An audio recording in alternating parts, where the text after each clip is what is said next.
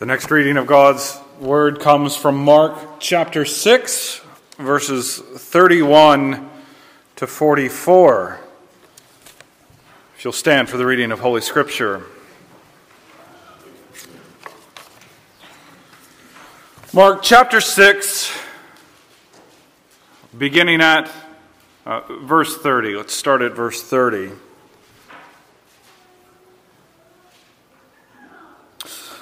This is God's Word.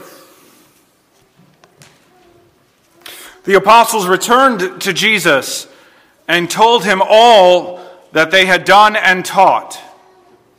And he said to them, Come away by yourselves to a desolate place and rest a while. For many were coming and going, and they had no leisure even to eat. And they went away in the boat to a desolate place by themselves. Now, many saw them going and recognized them. And they ran there on foot from all the towns and got there ahead of them. When he went ashore, he saw a great crowd, and he had compassion on them because they were like sheep without a shepherd. And he began to teach them many things. And when it grew late, his disciples came to him and said, This is a desolate place, and the hour is now late. Send them away to go into the surrounding countryside and villages and buy themselves something to eat. But he answered them, You give them something to eat. And they said to him, Shall we go and buy 200 denarii worth of bread and give it to them to eat? And he said to them, How many loaves do you have? Go and see. And when they had found out, they said, Five and two fish. Then he commanded them all to sit down in groups on the green grass. So they sat down in groups by hundreds and by fifties. And taking the five loaves and the two fish, he looked up to heaven and said a blessing and broke the loaves and gave them to the disciples to set before the people. And he divided the two fish among them all. And they all ate and were satisfied.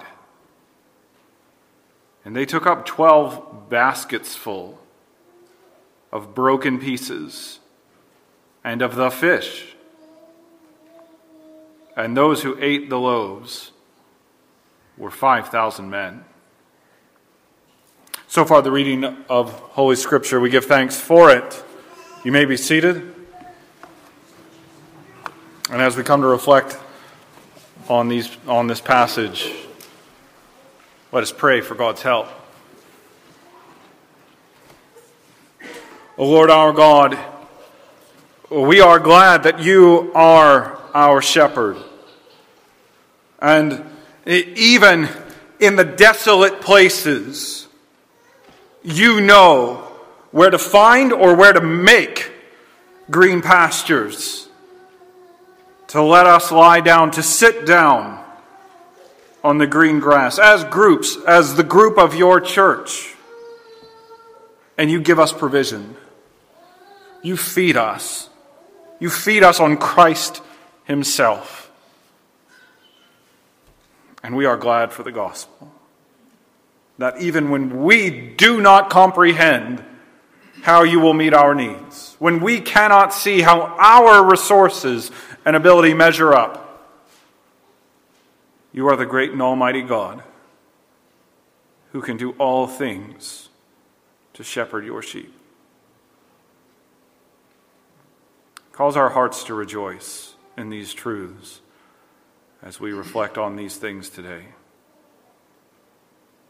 Overcome the deficiencies of the preacher, they are many.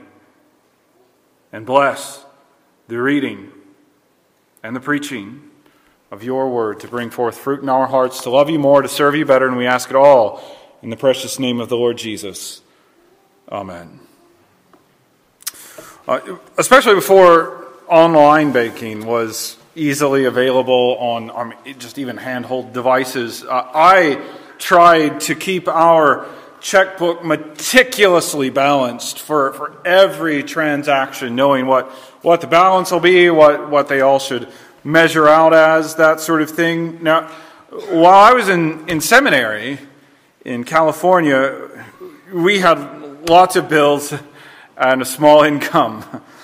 And, and eventually, I mean, although I kept up with the transactions, I, I stopped trying to do the math about how the hours that I worked at a coffee shop, how Sarah's hours at a Christian school, and any side things we did could possibly add up to be enough to cover everything that we had to pay. The, the math on kind of an hourly wage didn't really seem to make sense, for why at least. But we always had at least just enough to make it. It doesn't always make perfect sense to us how God provides for his people's needs. Sometimes resources show up from an unexpected place. Sometimes our resources go further uh, than we expect or, or are more effective than we initially imagined at a, at a natural earthly level. And in Mark 6 31 to 44, God provided through an outright miracle as Christ caused a limited amount of food to stretch far beyond how many people it should have been able to feed. Now, after five weeks of, of pause, we, we probably need a, a little bit of a, a refresher about Mark's gospel and what's going on here. We've seen that this gospel is about answering the question who is Jesus? And what is his kingdom like? Christ is the divine king over God's gospel kingdom. God the Son reigns as the saving redeemer of God's people, enacting gospel blessings of forgiveness and restoration through his reign. And as Jesus began his public ministry, he preached the good news that God's kingdom was arriving, forgiving our sin. He performed miracles, confirming his message's divine origin. When his opponents hit the high point of their hardness of heart to his message, at least veering near to committing the unpardonable sin, he switched his public teaching to parables. And these parables exposed Jesus' two fo- true followers uh, to the truth about God's kingdom and still made it available to them while concealing it from his opponents. Now, we've thought about how Mark uses this uh, strategy of a sandwich, a storytelling sandwich, where he starts a story, interrupts it with another, and then finishes that first story, and they hang together to uh, both stories telling us the significance of the other as we take them as a package. Now, uh, all of Mark 6 up to verse 44 is less like one of Mark's sandwiches and more like a, a wrap. Um, several events weave together, roll together, uh, all meant to help us see the developing significance for each part of the story in verses 1 to 12, uh, we saw the contrast of, of Jesus rejected in his own hometown, but, but his disciples fruitfully received in new territories. In verses 14 to, to 30, the, the more direct sandwich of the disciples going out on mission and returning, well, sandwiches around the account of John the Baptist's death. And in the final layer of, of Mark's literary wrap, we ask two questions. First, How does this portion, verses 31 to 44, close out the story, culminate the story that has been developing so far? And second, how does this story help God's people in the Christian life? So, our main point is that Christ provides rest in surprising ways, even in unexpected circumstances. Christ provides rest in surprising ways, even in unexpected circumstances. Our three points this morning are culmination, compassion, and calm. Let's start with culmination. How, how does, and what we're thinking about here is how does this miraculous story climax, culminate the events that, that began at the beginning of Mark 6? We've seen throughout Mark's gospel that Christ continually defies people's expectations about the Messiah. He does not at all what they think their Messiah ought to do. We have seen even in Mark 6 how the kingdom of God grows in unexpected ways. We wouldn't expect that the disciples would see more fruitfulness in their preaching than Jesus himself would. We wouldn't expect the kingdom of God to see the most impressive growth uh, against the backdrop of its once most prominent leader being beheaded. That's not how things go when we think at the human level. And Jesus' feeding miracle is a tangible demonstration of how the kingdom of God grows, strengthens, and provides in surprising ways. This miracle encapsulates that implicit point in, in a practical way that lands right in the disciples' laps. Just like nobody foresaw Christ achieving victory, his victory through his disciples' preaching, just like nobody foresaw the kingdom of God burgeoning as its, as its former chief advocate died, well, so also nobody foresaw Christ providing for more than 5,000 people through, through a mere five loaves and two fish. It, it is uh, remarkable. Uh, we, we should note that it is 5,000 men. They're counting the heads of household and single guys. There's more people than 5,000. This story puts a, a fine point on the surprising nature of how Christ reigns over the kingdom of God for the provision of his people. Now, I want to move actually really quickly to some application because I think I've, I've sort of made the, the premise statement already. And I, and I want to use a, a really fundamental aspect of the Christian life as our entryway to seeing how this passage addresses us in Christian discipleship. It's easy for us to think that prayer is a waste of time. We never say it, and we don't mean to believe it. And nonetheless, many of us, I think, subconsciously doubt prayer's power because it doesn't seem active enough. I'm not doing things. We have this sneaking suspicion that we ought to do more than just pray. And we think that way because we slip into a mindset where we think that, well, that we accomplish things and that God just helps us with some of it. It was easy for the disciples to think that Jesus' plan to feed all these people would never work too. Do you want us to go spend a year's wage to, to give them some bread? Really?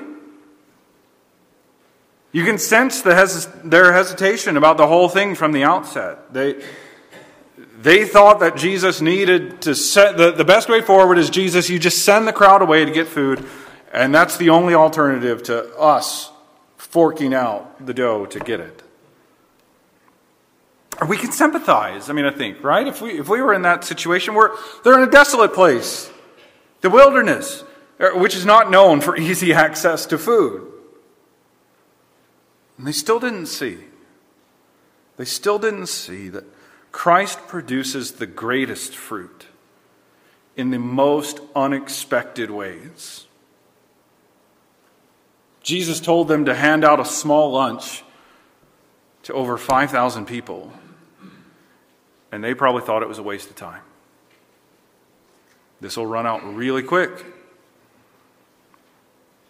And although we don't anticipate the same sorts of examples today, God still loves to work and grow his kingdom in unexpected ways where he gets all the glory.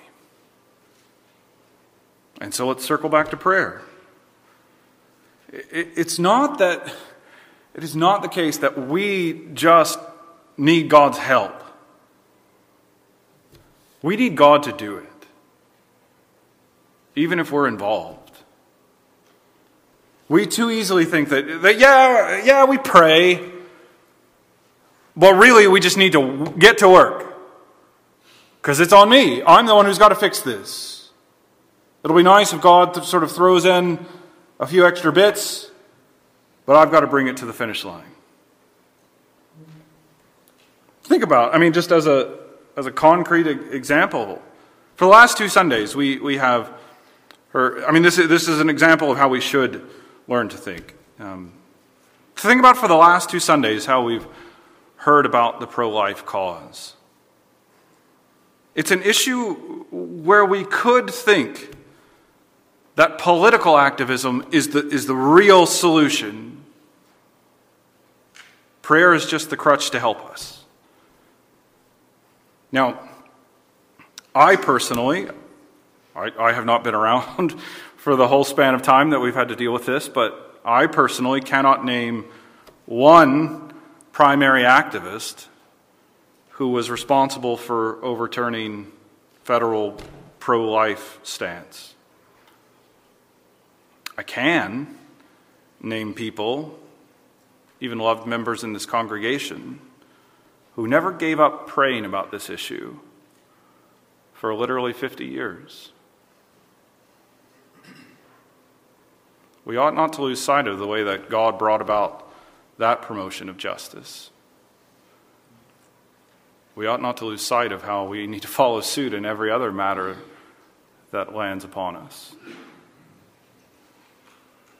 When I was, when I was in high school, uh, and the first point is by far the longest, just by the way, to set you at ease. Uh, when I was in high school, racing movies uh, were all the rage. I, I, won't name them because it would probably dishonor me. uh, one feature uh, of the souped up racing cars right, was, was a tank of nitrous oxide. It's, it's more flammable than, than regular gas, and so it, just a, a small injection into the fuel lines gives a turbocharge a strong burst of speed that should take off for a, a little bit of time, right?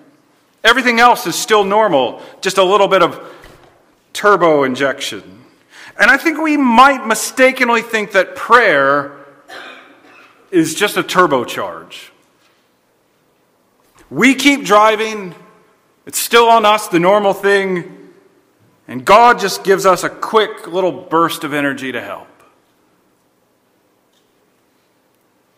I know it's easy to fall into this sort of thinking because I too readily do it and have to repent.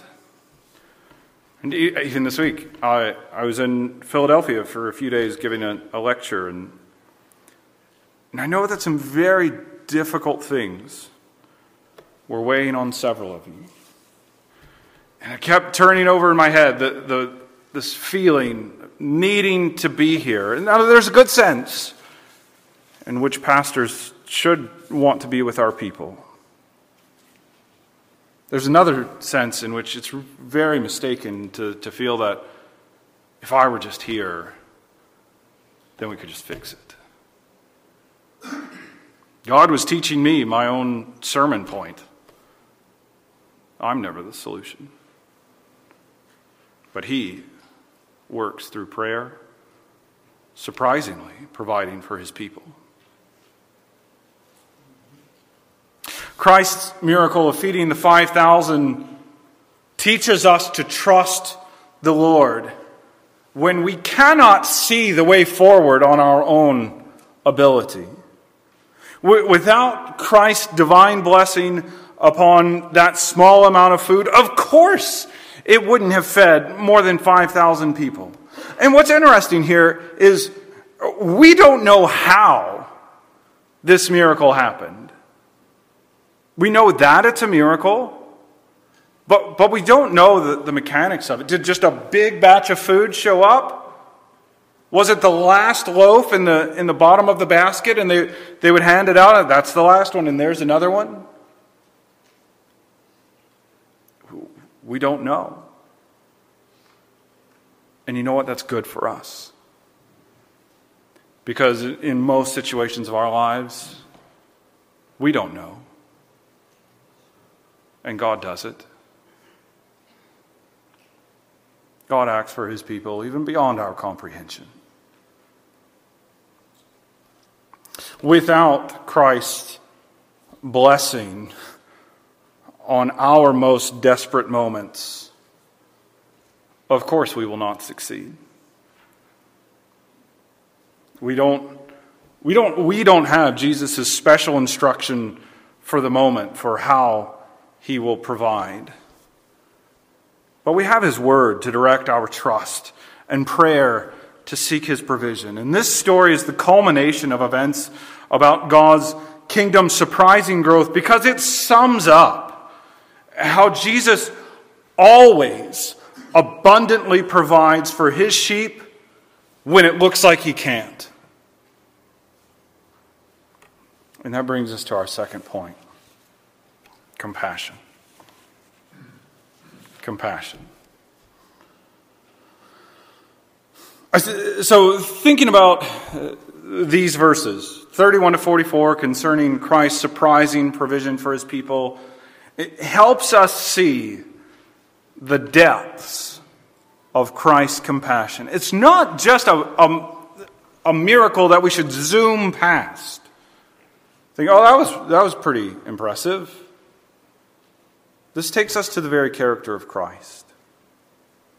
The whole story began as Christ took aside his disciples for rest. He said to them, Come away by yourselves to a desolate place and rest a while. So, so notice, Christ is giving rest in a desolate place. Now, think about that. Even as we, as we sort of look to transpose this for our, our own lives, he didn't take his apostles to paradise. He didn't book a luxury resort. He, he didn't give rest by booking fine dining, since their upcoming dilemma revolves around the scarcity and simplicity of the food on hand. If that's not the case, well, then how did Christ give them any rest? Well, they got to spend time with Jesus. Christ's own presence is the source of deep rest in the context of unrest. Taking a nap doesn't make our problems disappear, they, they carry on when we wake up. Hitting the spa doesn't relieve your burdens, you just get to carry them with exfoliated skin on the other side. What does Psalm 23 teach us? Even though I walk through the valley of the shadow of death, that's where we are. I will fear no evil because you're with me. It's not you're going to take me out of it. it's you're with me there. We may stay in that valley, but have rest in Christ's presence. The nearness of the Lord puts us at ease. And that's why Christians have to be members of a church.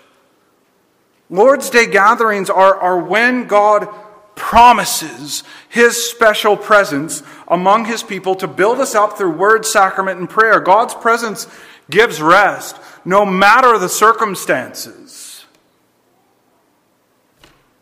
And Psalm 23 also says, The Lord is my shepherd. Implication being, I shall not want. We need one particular shepherd, a specific one the Lord. Mark 6 underscores that reality for us. When he went ashore, he saw a great crowd, and he had compassion on them because they were like sheep without a shepherd. They needed divine compassion because they lacked the divine shepherd. Mark is again highlighting Jesus' identity as God for us. Ezekiel 34, which as John was reading that, I almost wanted to stop and just preach that text instead. Ezekiel 34, 5 and 6. So they were scattered because there was no shepherd. And they became food for all the wild beasts. My sheep were scattered. They wandered over all the mountains and on every high hill. My sheep were scattered over all the face of the earth with none to search or seek for them. Verse 11 For thus says the Lord God, Behold, I myself will search for my sheep, and I will seek them out. I'll make a covenant of peace with them, and I will be their shepherd. God promised to be the shepherd to his shepherdless people. And Jesus sees when and how we are in need. And Jesus' compassion upon this group of sheep without a shepherd is just a smaller instance of what God the Son did by coming to earth to save us. God saw that we, as Ezekiel tells us, saw that we were sheep without a shepherd, and so the Son came to be the divine shepherd. He came because he looked upon us all and had compassion, coming to be our shepherd to lead us in the valley of the shadow of death. Christ has always seen our need seen us in our need, and always come to his sheep to provide for us. Because he has always had compassion for us. Every time we know a reprieve from our troubles, we know the character of Jesus. Because he has had compassion on us, seen us once again, and acted to provide we come to our final point calm. It's astounding to me how Ezekiel 34 really is the, the prophetic version of Psalm 23 and Mark, this portion of Mark 6 is the gospel version of Psalm 23 and Ezekiel 34. And we've thought about how Christ provides for the whole range of his people's needs, considering how this truth spurs us on to greater prayer and about how Christ's work of exciting provision shows his deep compassion. And we're going to finish thinking about how the significance of Christ feeding these sheep. Two Old Testament ideas help us see how, how profound it was for, for Jesus to make sure that these shepherdless sheep were fed. Fed. And so in Psalm 23, about God shepherding his people, David praised God as the divine shepherd because you prepare a table before me in the presence of my enemies. Again, God provides amidst trouble. Not if you can get out of trouble, there's a table waiting for you. In the presence of the enemies, God has set a table for his people, fundamentally showing his provision, his care, the way he shepherds in setting a table, giving food. In Isaiah 25, 6 to 9, I'm not going to read those, but you can turn it up or I'm going to summarize it. But in this little passage, God set a feast for his people, accompanied with swallowing up death.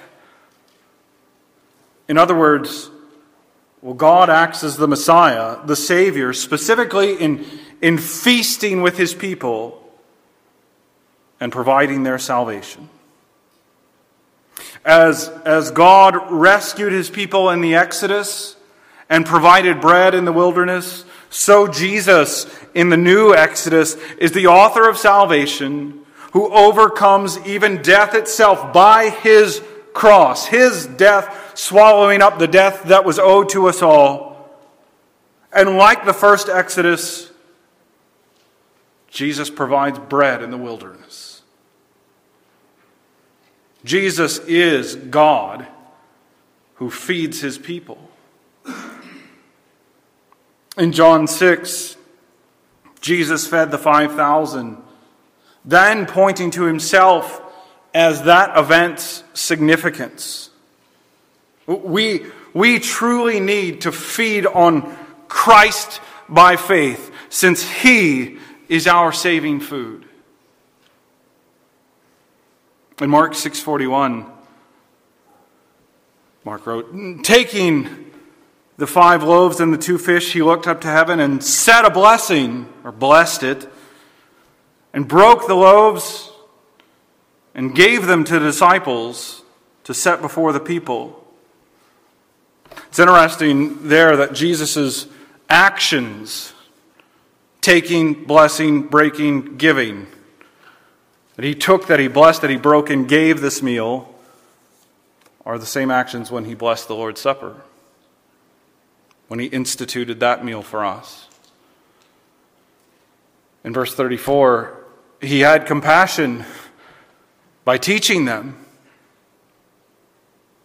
And then he had compassion by following his teaching with a meal with him. Jesus' foremost provision as the divine shepherd is to, to feed his sheep. He feeds us spiritually on his own self as, he, as we receive him by the mouth of our soul, which is faith. He teaches us about himself by his word as he addresses us on the Lord's day. He gives us a physical meal to demonstrate and illustrate what he does for us spiritually, giving himself to us. And this is a passing application that needs to be expanded later, but it, it fits as, as we work through the gospel. This is a reason why frequent communion is a blessing to God's people. It's striking. Uh, if you watch, there, there were alternatives. And, and Jesus took control of this situation so that people had to be fed by him. They could have left, they could have sent them away, and he keeps them there. The disciples wanted the people to find other food, and Jesus makes the point that his sheep need the food he gives. And although we need to think more about it. This is just an entryway about how, how we come to the table. We need to reflect on that before we're ready to take the supper more frequently. We need to see the first qualification for coming to the Lord's table is that we need to be sheep who belong to the divine shepherd. And we can push that further. We need to need Christ's compassion. We need to long for him to feed us. And we need to trust that he does feed us. We need to know that we are sheep who need a shepherd and a shepherd who will feed us. And we need to trust that he does it. And maybe you feel in particular need right now. maybe you feel like this season of life is the wilderness. Maybe you feel like your situation is one where the necessary provision is impossible to find. Do you feel like you're in the dry and desolate place?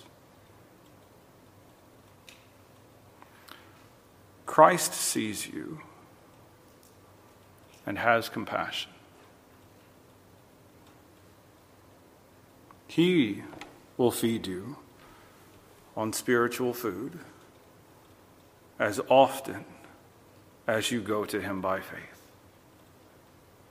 He is the shepherd who laid down His own life to rescue His sheep and to bring them to lie down in green pastures next to cool water.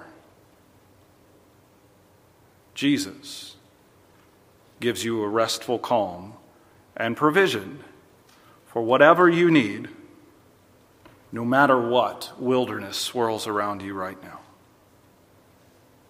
It's a beautiful thing to be the sheep who belong to our shepherd. Let's pray.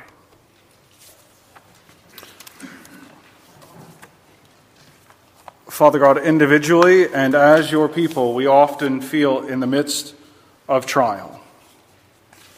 We often feel as though this is the valley of the shadow of death, and perhaps for good reason. We often traverse the wilderness, and we need you to find grassy spots for us to sit. We are hungry and know not where to find food, and we need you to give it to us. We are thirsty, and we need the water of life. And so, whatever weighs upon us here and now, we ask, O oh God, that you would shepherd us once again.